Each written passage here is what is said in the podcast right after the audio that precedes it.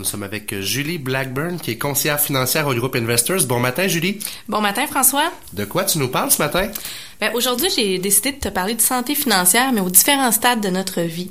Euh, je trouve que c'est important d'en parler parce que qu'on ait 25 ans ou on ait 55 ans, ben on n'aura pas les mêmes besoins financiers, mais on n'aura pas la même façon d'investir non plus pour notre retraite. Plus on se rapproche de la retraite, j'imagine, plus euh, le temps compte. Mais en fait, le, secret là-dedans, ça doit être de commencer le plus jeune possible. Oui, ça c'est vraiment la clé. Là. Le plus tôt euh, possible, c'est le mieux. Sauf que nos auditeurs ne sont pas tous dans la vingtaine, alors on s'adresse à tout le monde et tu as des conseils à nous offrir ce matin. Oui, exact. Je vais vous parler des trois stades de notre vie en termes de santé financière.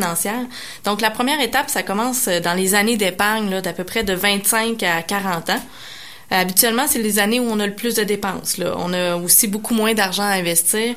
Euh, veut, veut pas, euh, on a une nouvelle hypothèque, les enfants aussi là que qu'on va avoir là dans la fin vingtaine, début trentaine. C'est mal fait la vie. On devrait commencer avec plein d'argent en banque. ouais, non, ça marche pas toujours comme ça malheureusement. Sauf que c'est quand même une période de notre vie où que c'est essentiel d'épargner parce que tout l'argent qu'on va mettre de côté à cette étape-là, même si c'est juste un montant minime, ben ça va permettre euh, d'avoir plus de temps pour croître. Fait que c'est vraiment le bon moment pour le faire puis d'essayer de se serrer la ceinture pour le faire. Le terme d'intérêt composé, hein. plus on commence jeune, plus ça a de l'effet levier pour plus tard. C'est ça, exactement. Euh, je sais que c'est pas toujours facile parce qu'on a plus de dépenses, mais il faut faire le, le maximum. Chaque dollar compte, hein? Oui, oui, exact.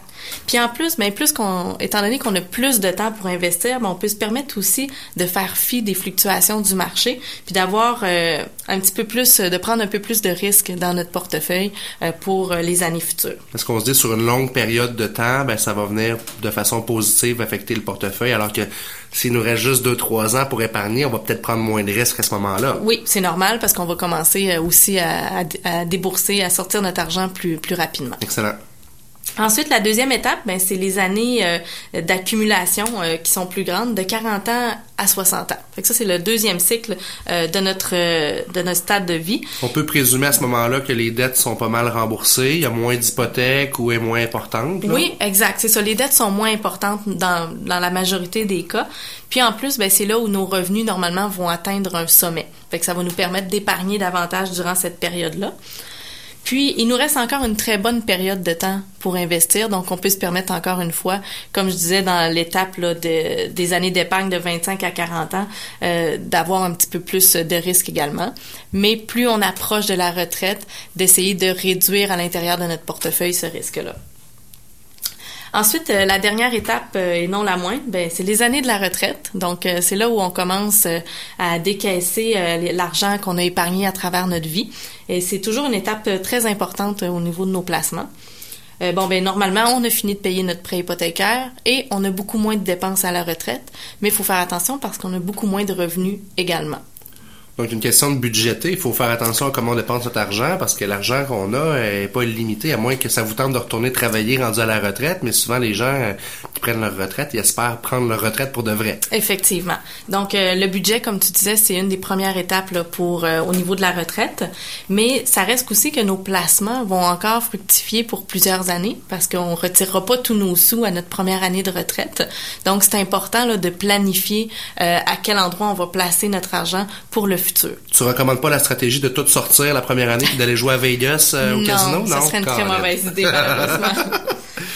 Je pense que le plus important dans tout ça pour savoir où on en est, ben, c'est toujours de recevoir des conseillers, des conseils d'un professionnel, d'un conseiller professionnel, euh, parce que il y a beaucoup de choses à prendre en compte lorsqu'on fait notre épargne pour la retraite. Puis c'est vraiment un professionnel là, qui peut nous aider. Je pense aux jeunes parce qu'on parlait tantôt de la première étape de la vie, là, les jeunes de 25, 30 ans qui commencent à travailler, avoir des bons revenus.